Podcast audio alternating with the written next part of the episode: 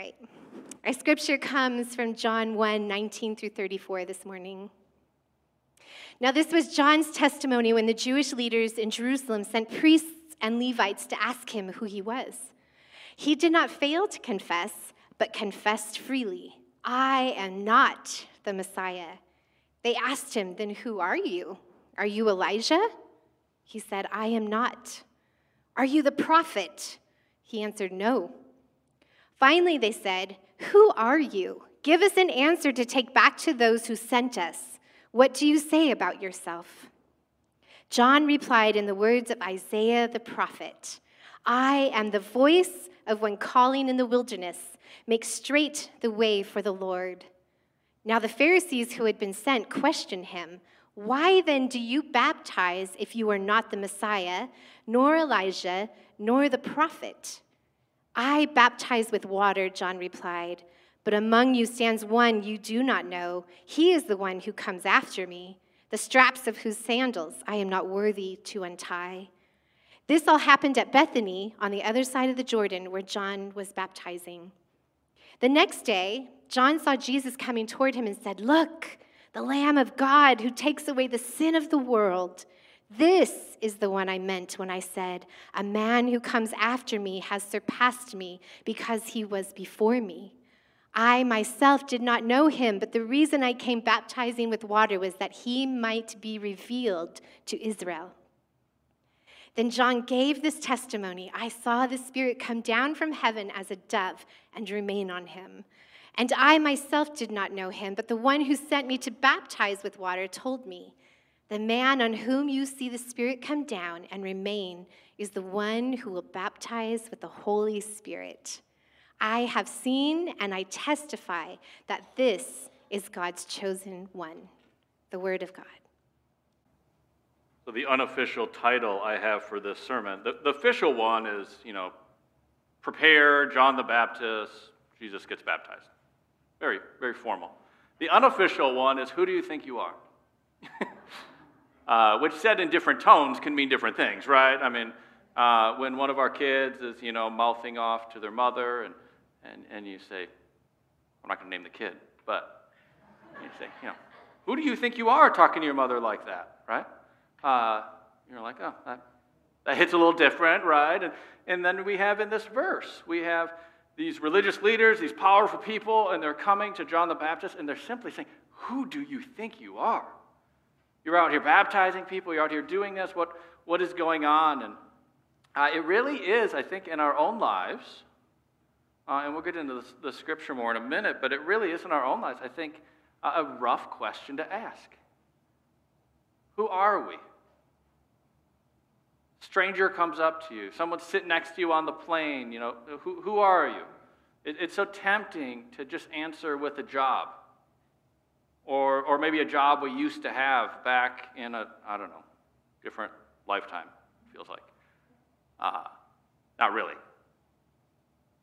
I'm not like teaching that. but you know, feels like a different lifetime, right? Um, and, and it's, it's just hard. It's like, do, do we just identify ourselves with a career? Do I, do I start talking about my children or do you start talking about your grandkids? Or, or, or how do we answer this question? Who do we think we are? Who are we? Um, I don't know about you, but I feel like I might answer that question different every single day, depending on how I'm doing, depending on how I'm feeling, depending on where I am. I, I know people up here, I've heard it quite a bit, when they start talking about their identity, they start talking about how long they've lived in this area. You know, it's a very common one. Who are you? Oh, we've been here for 15 years. Okay, okay. or, or we've had a cabin up here for a long time. We love vacationing here. I've vacationed here since I was a kid. You know, we're, uh, we're part time, we're full time. You know, we have all these, these identity things, but what does it really mean? Who are we? If, if somebody comes up to us and says, uh, Who are you? Really? Deep inside It's not the easiest question to answer. And here we are in this sermon series. We, we took a few weeks off because I was recovering from uh, surgery, so thank you all for the prayers. Uh, I'm up here, I'm upright. Uh, I have a friend who's a pastor down in Simi Valley. He like tweaked his back yesterday. And he's preaching from a stool this morning, so I feel better than him. So uh, I won't say it to him, but you know, I'm not feeling bad. Uh, so we're in this third week of this sermon series, and uh, to catch you up a little bit, we're looking at John the Baptist, uh, which is really kind of this unsung hero. He is in all four Gospels. He's he's clearly important. I think the church thinks he's important. Um, certainly, the gospel writers thought he was very important, um, but he often just gets overlooked. And, and some of that is actually beautiful because his whole message was to step to the side and to point people towards Jesus. Uh, so we're not actually doing too bad when we overlook him and look at Jesus. Uh, but it is important to look at this because, uh, in a lot of ways, John the Baptist is, is kind of what we're called to be like. You know, he can be a good model. We're, we're called to also step to the side, to get out of the way. I don't know how many of you have ever felt like you've been in the way of, of Jesus in someone else's life. Uh, I have. You know, where all of a sudden you're talking to someone and you're like feeling like uh, you want to start talking about who Jesus is, and, and then they start talking about something, I don't know, from what you were like in high school or something, and you're like, ooh, I'm kind of getting in the way of Jesus here. Whoops you know, but yet we're, we're called to kind of step away, to step to the side, to point people towards who the Savior truly is. Uh, so I think John is really important to look at. So why don't we uh, just walk through uh, these verses? We're in John chapter 1. Uh, we'll start at verse 19. Uh, and I think there's a ton of really good stuff going on here. So uh, let's just draw attention to it. Verse 19. Now, this was John's testimony when the Jewish leaders in Jerusalem sent priests and Levites to ask him who he was. Now let's pause right there. So, what are we supposed to be looking at? What this text gives us a hint here. What, what are we supposed to be seeing through it? And, here's what it is, right in verse 19. The whole point of this entire passage is that John is going to give us a testimony about who Jesus is. This actually isn't how the other gospel writers write about Jesus' baptism. They focus a lot more on Jesus, which is, which is fine. Uh, but I kind of like what, what uh, you know, the gospel writer John does here, who is not John the Baptist, it's a different John, uh, and it's not me. Uh, so there's a lot of Johns going on here. Uh, but, but we're going to look here, we're going to see what is the focus. What is uh, this testimony that he's pointing to? Who does, who does John say that Jesus is? And what can we learn from that? We also see here in verse 19 that John has been, has been attracting people to himself, vast amounts of people. He's out in the wilderness now. He's, he's all grown up since last time. Uh, he's out in the wilderness. He's teaching, he's preaching, uh, and people are coming. They're coming to him. They're coming from the big cities out uh, into these small uh, areas. And uh, John is doing a really neat thing. And quite frankly, I, I, didn't really get this like two years ago. But, but as I've been studying this passage, what, what John is doing is he's, he's like redoing the origin story of the people of Israel. So, way back towards the beginning of the Bible, the book of Joshua, the, the people come out of Egypt. They're traveling all around with Moses. Moses passes away. Joshua is the new leader, and they're going to enter the promised land. And how do they enter the promised land? Through the Jordan River. So that, that's their start. That's when they became this people. They entered through the waters and they, and they entered into the promised land, and they have not been living up to what God has called them to do. God has called them to be loyal to Him. He's called them to be faithful. He's called them to be generous to other people, and they've been worshiping other gods. They've been seeking after other things. They've been, they've been trying to get uh, actually, right now, they're, they're being kind of controlled by the Roman Empire, and, and they're trying to get authority in the Roman Empire. Some of them want to start rebellions, other of them want to, want to become like Roman leaders. And they're worshiping these other gods, and, and they've abandoned uh, the God of their ancestors. And John is calling them back out. He's saying, Don't stay this way. Come back out to the Jordan. You're going to re enter these waters. That's what John's baptism is all about. You're going to re enter this water and you're going to come back into the land as new people. We're going to restart this whole thing. I think it's just beautiful. It's just a beautiful thing that's happening. So, so he's calling them out and he's, he's getting attention, right? Because all of a sudden there's this rogue leader. He's out. Who does he think he is? Right? Who does he think he is that he's, he's calling our people out of our cities, out of our, uh, out of our country, and he's going to restart? Who, who does he think he is? Doing that. Can you imagine the religious leaders? It, it's, not, it's not like they don't have other leaders. Like, like, why are you seeking after this John the Baptist guy? You know, so, so we read right here in verse 19 that not only are the religious leaders a little confused, they're going to send a delegation. And, and this is coming from, from way up high, coming right from the temple. They're going to send a delegation out there of priests and Levites, and their job is to figure out who this John the Baptist thinks he is. And they don't just mean generically, they're looking in the Old Testament. They're looking for clues of, of things that are to come and, and, and who, who is he? Uh, and that's really what the rest of this passage is. It's four questions that John receives, and, and we're going to look at how he answers them. Verse 20. Speaking of John the Baptist, it says, He did not fail to confess, but confessed freely, I am not the Messiah. Messiah is also the word Christ. Uh, so, of course, we have Jesus Christ, Jesus the Messiah. He's, John the Baptist saying, That's not me. I know you're looking forward to the Messiah. I'm, I'm just going to, before they even ask the question, they're showing up and they already know. John's saying he's not the Messiah.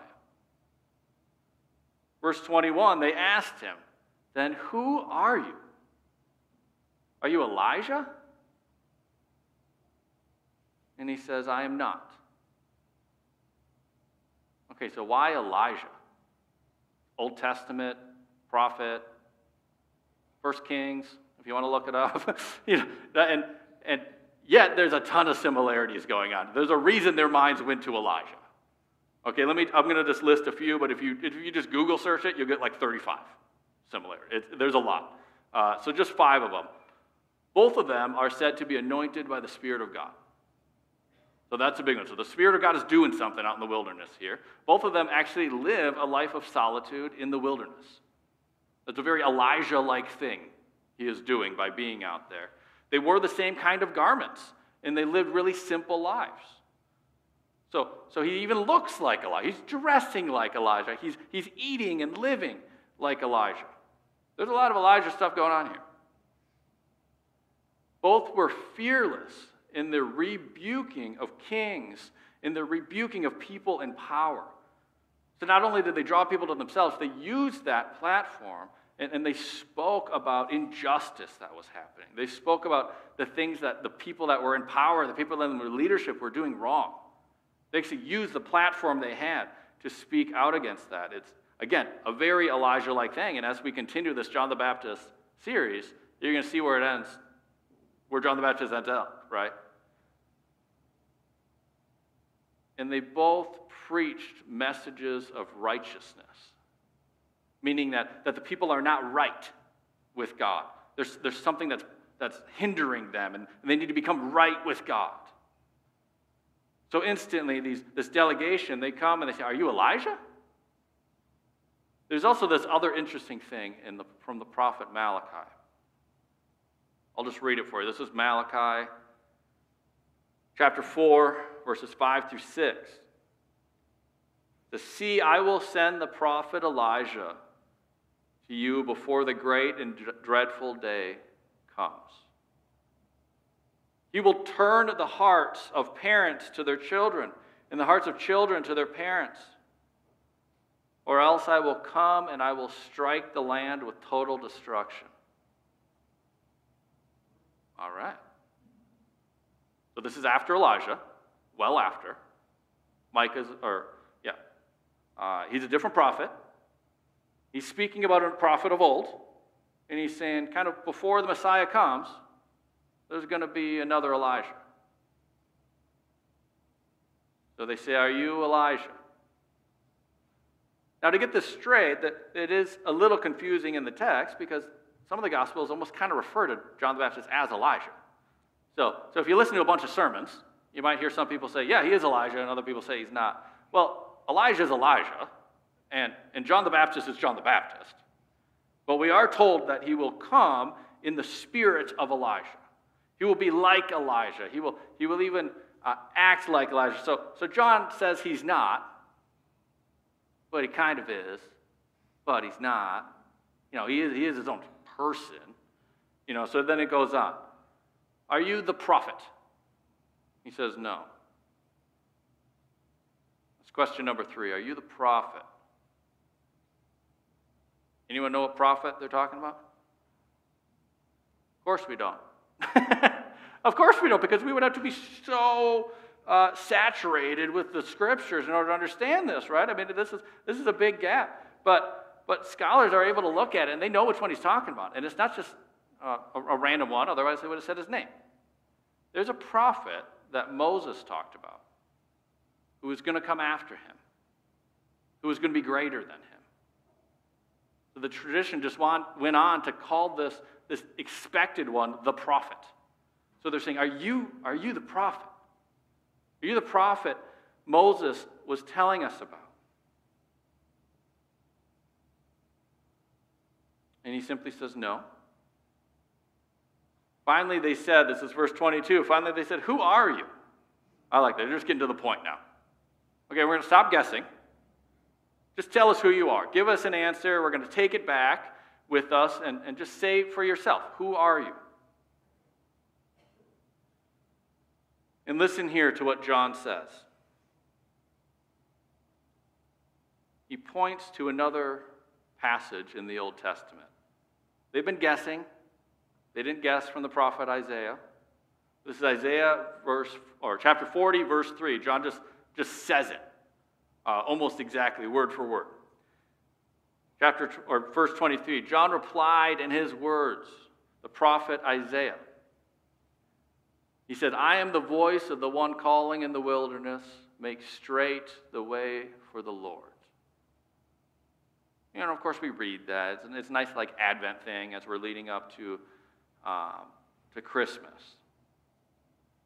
What is really fascinating here, this is actually how it worked in the ancient world. And, and I, I love this, so th- this is, it's boring to you, I'm sorry.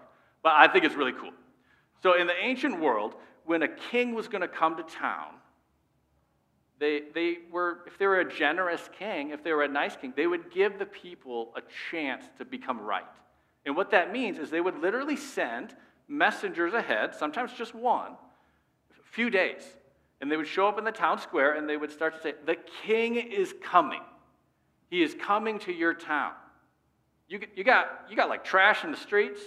You got like rats running. You better clean up this place. The king is, and they would get to work. And they would start to clean. And it wasn't just physically that they would clean the place. You know what they would do is, is back then you would owe the king a lot of taxes. You don't want that king to show up when you still owe him money.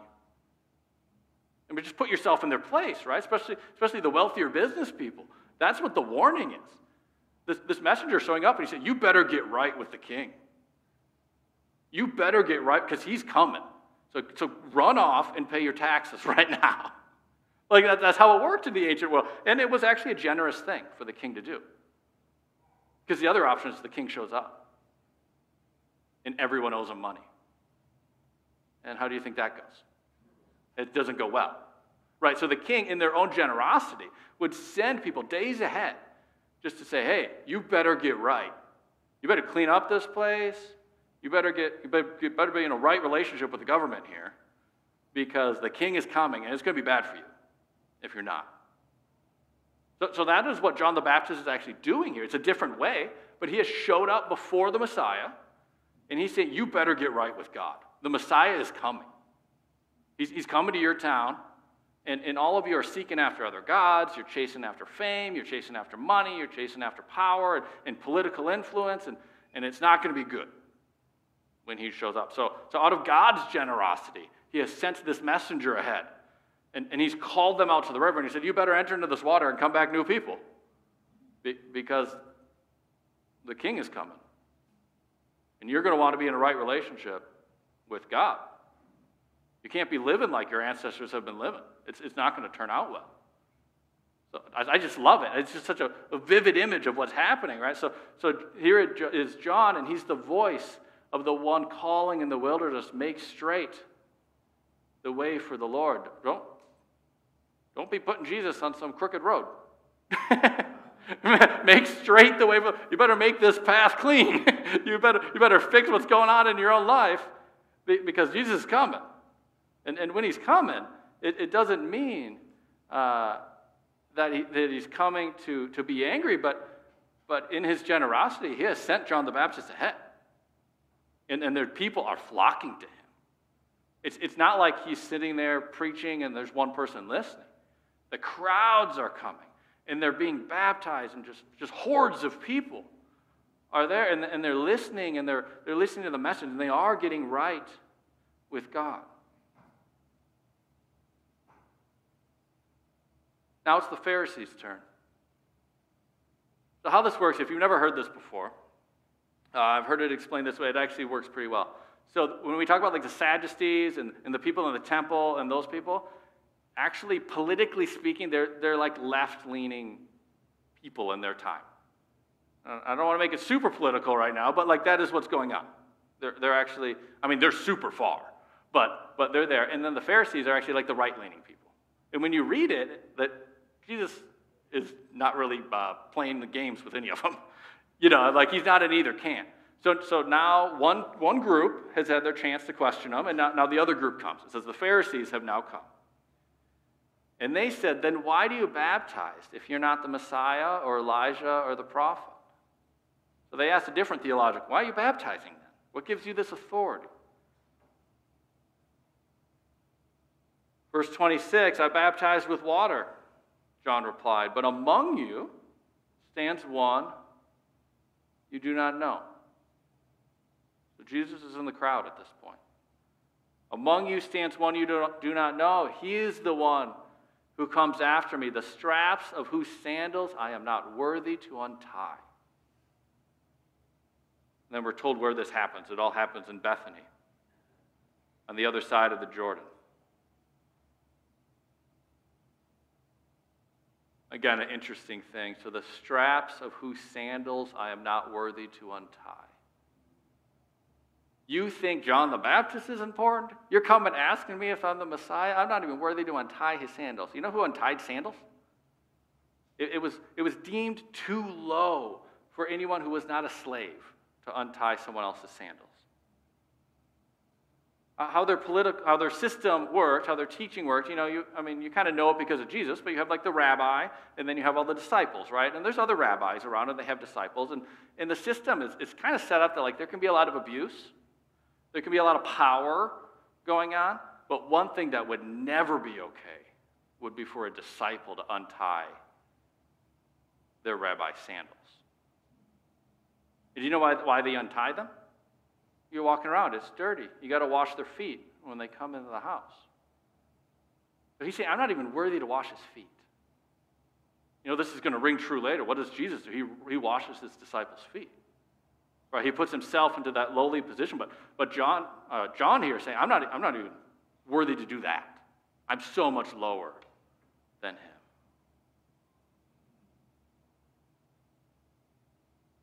The Apostle Paul puts it this way in the book of Romans, chapter 6, verses 3 through 5. Or do you not know that all of us were baptized into Christ Jesus, We're also baptized into his death? We were therefore buried with him through baptism into death, in order that, just as Christ was raised from the dead through the glory of the Father, we may be raised to new life. For we have been united with him in death like his, and we will certainly be united with him in a resurrection like his. What a beautiful passage. It actually is partially, partially speaking of this baptism that, that Jesus is said to bring. He's going to baptize with the Holy Spirit. It's not just going to be the Jordan River. That was good. It was a good restart.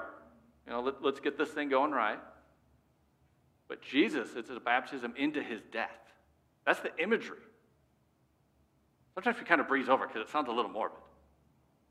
But, but when we baptize into water, it's a watery grave. We're, we're putting them uh, in their world, you know, the, the surface of the world was, was kind of the, and then there was, you know, essentially what they called the underworld. Well, underwater is, is also the underworld. That's why when in the book of Jonah, he's sinking to the bottom of the ocean. He's sinking down into the grave, and, and right, God, God sends the, the whale or the, the big fish. The dag gadol is the Hebrew. I love it because dog is fish. It's confusing. There's your trivia. uh, and, and so we take people and we place them down into the water, into Christ's death. And then they come back a new creation and new life. It's a beautiful, beautiful thing.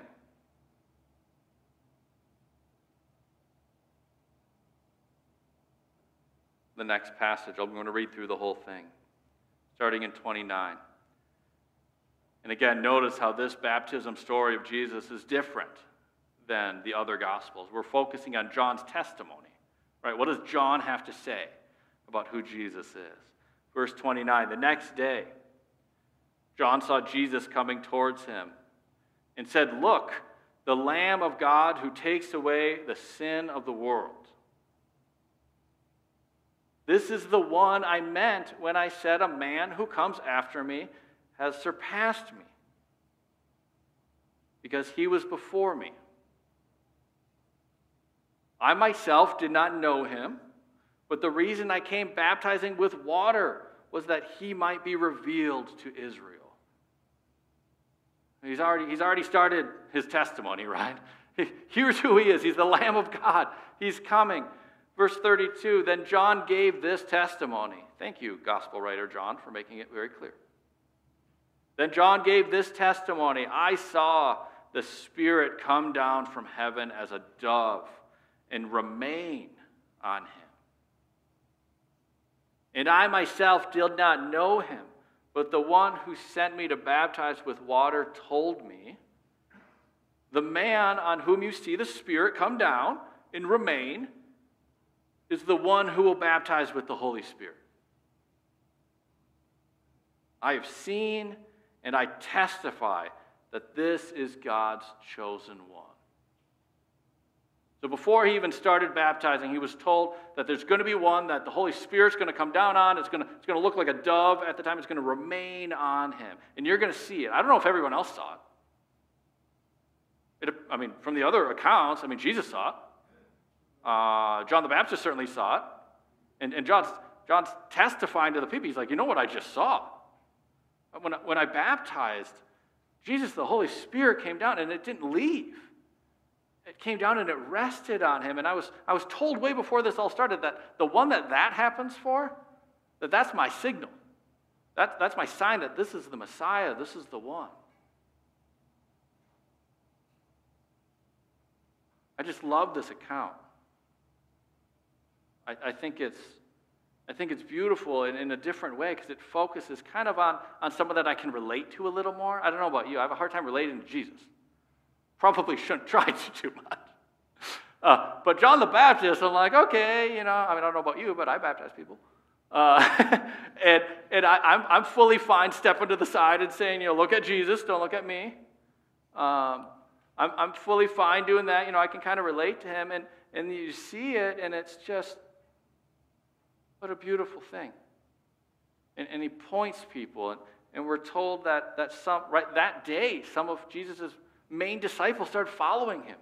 They heard John say that and they, and they left John and they went to Jesus. It, it, it was not only he was speaking it, but it was effective. it, it was beautiful.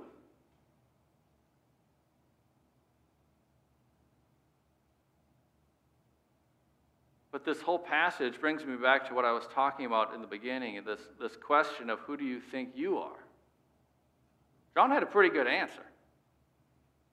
He quoted the Old Testament, said who he was, uh, said he was not who they, they thought he was. And he could have said, Oh, yeah, I'm the Messiah. Come to me. If Jesus was tempted, I think we can assume John was tempted, right? uh, but he didn't. And, and we live in this time where, again, it's really hard to define. No, am I, am I my job? Am I what my job was? Am I where I live? Am I, am I all I am is that I'm married to my spouse or that I'm the parent of my kids? Or uh, how do we say who we are? And, and it's a hard question But I think we need to do a little bit like John the Baptist did. We need to look at Scripture. We need to look at Scripture to say, what, is, what does the Bible say that I am? Who, who am I in Scripture? So I'm, I'm going to read to you just back to back six Bible verses here. And I want you to sit and just kind of absorb uh, these identity statements, who it's saying that we are. 1 Peter chapter 2 verse 9. But you are a chosen race, a royal priesthood, a holy nation, a people for God's own possession, that you may proclaim the excellencies of him who called you out of darkness and into his marvelous light. What a beautiful identity statement that is. Gospel of John, right here, chapter 1, verse 12. But to all you who did receive him, meaning Jesus, to all you who did receive him, we believe in his name that he gave us the right to become children of God. If you've received him, he gave us the right to become children of God. 2 Corinthians 5 17. Therefore, if anyone is in Christ, they are a new creation. The old has passed away. Behold, the new has come. I mean, he's not directly doing it there, but again, it's that beautiful baptism language, right? The old has passed away. The idea here is, is I'm a terrible king of my own life. I'm so bad at it, you're so bad at it, that, that all you can do is lead yourself to death. And, and in, in a metaphorical way, God, God like speeds up the process. this, this watery grave that you're going to bat, that, that's where you're going anyway. That's that you're king of your own life, that, that's as good as you can get. So why don't, why don't we just jump ahead a few years? Put you in and pull you out as someone new. With a new king. Somebody that can actually lead you to life. Out of the darkness into the marvelous light. Again, here, Gospel of John, chapter 15, verse 15. This is Jesus talking to his disciples. It says, No longer do I call you servants, for the servant does not know what the master is doing, but I have called you friends. For all that I've heard from my Father, I have made known to you. A friend of Jesus. Ephesians 2:10 for we are his workmanship, created in Christ Jesus for good works, which God prepared beforehand that we should walk in them. And the last one here, and of course the list could go on and on. Again, Google this one, you'll find a ton. 1 John 5, verses 11 through 12. I don't know if pastors are supposed to have favorite books of the Bible, but 1 John is mine. Uh, 1 John 5 11 through 12. In this is the testimony that God gave us eternal life. And this life is in his Son. Whoever has the Son has life. And whoever does not have the Son does not have life.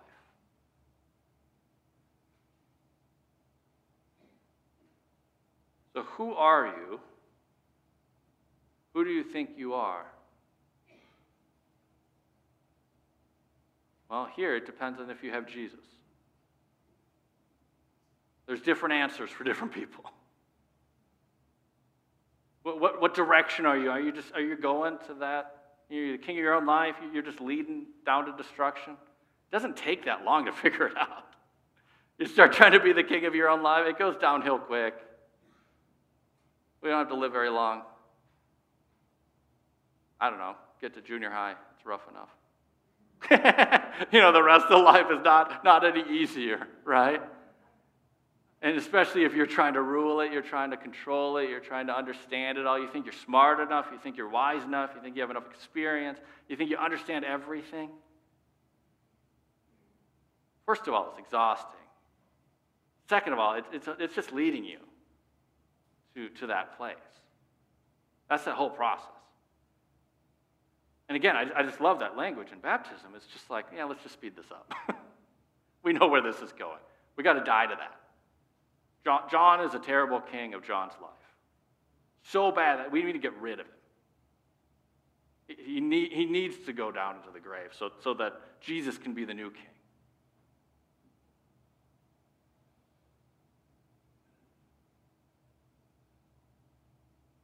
You know, part of what I really, I'll, I'll end with this, but part of what I really love about being a Christian is that it's not just as the old saying goes, a, a fire insurance policy. You've heard that, right? I didn't make it up. it's, it's not just like a, a get out of hell free card. That's not, that's not what, I mean, yeah, that's awesome. Celebrate, you know, like we, we get to live eternally with Christ. What a beautiful thing. Worshiping God, it's amazing. But, but that's not it. It matters right now, too. You see, because if you focus too much on that, then, then you just live however you want right now, it, as if you're not part of something, as if God isn't active right now doing things. Yeah, it's, it's a beautiful thing. You know, you, I don't know about you, I grew up praying the Lord's Prayer all, all the time, and I prayed the line, Your kingdom come, your will be done, on earth as it is in heaven, so many times before it sunk in. Wait, what am I praying? For God's kingdom to come down to earth? That, that's, that's bigger than the, the get out of hell free card, right? That you're praying for God's kingdom to start breaking into this world. I don't know about you. I look around the world, I'm like, yes, heaven, start breaking in here. And, and it's beautiful, and I've mentioned it here before, but I, I grew up confused on why Jesus was a magician. Anyone else? Why is he performing miracles? Like, why, why, why is Jesus like out there like healing people, doing like, isn't that like magic? But it's not. What's going on is, is there's bits of heaven that he's breaking into earth. The sickness is disappearing because, because heaven is invading that space. Well, the people are hungry. Well, well, heaven has abundance. Here, let's, let's, let's spread uh, this bread and this fish and we'll feed everyone. It's bits of heaven breaking in. And, and it's a beautiful thing because actually, what Scripture calls us to is to be a part of that. To do that in each other's lives, to do that in, in the lives of the people around us. It's really beautiful. I love it. You know, we talk about the fruit of the Spirit. It, it's mentioned several times in Scripture. So, so what does it look like for me to break uh, to break in? Well, the, the fruit says it looks like love, and it looks like joy, and peace, and patience, and kindness, and goodness, and faithfulness, and gentleness, and self control. Those are bits of heaven. Because that they're not from the world. Self control, are you kidding me? You know, you start, you're like love, you're like, okay, I can do that. By the time you get to the end, you're like, gentleness and self control in this traffic? in this line at Big Trees Market, you want me to have what? But if you do, it's amazing. I was, I was talking to someone the other day, and, and they were over at the market right here. And, and they got up to the checkout line. It's a true story. And they asked the person, you know, how are you doing today? And they just broke down. And, and they, they said, oh, you know, whatever. And, and apparently they had been yelled at like four times that day. Person working the checkout line. That, that's not bits of heaven, I'll tell you that much. But, but to come and to say, how are you doing today? You know why she broke down? Because there was a piece of heaven that came. There was a piece of God's peace. Somebody cares about me. Somebody, somebody listens to me. This, this person is not unique. I've had so many times in, in my own life, maybe just recently, where, where you show someone a, a bit of, of goodness, a bit of kindness, and it's, it's like something new in their life. Church, this is exciting. We get to do that. We're not just waiting for, the, for when the day comes.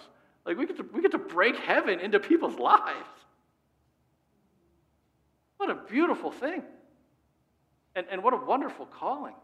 And we've been praying it the whole time. Right? Your kingdom come. Your will be done. Where? On earth as it is in heaven. It is already like that in heaven. And it is not like that in Arnold. And, and that should break our hearts, but it, it also should, should drive us to action. We get to be those people. I, I just love it.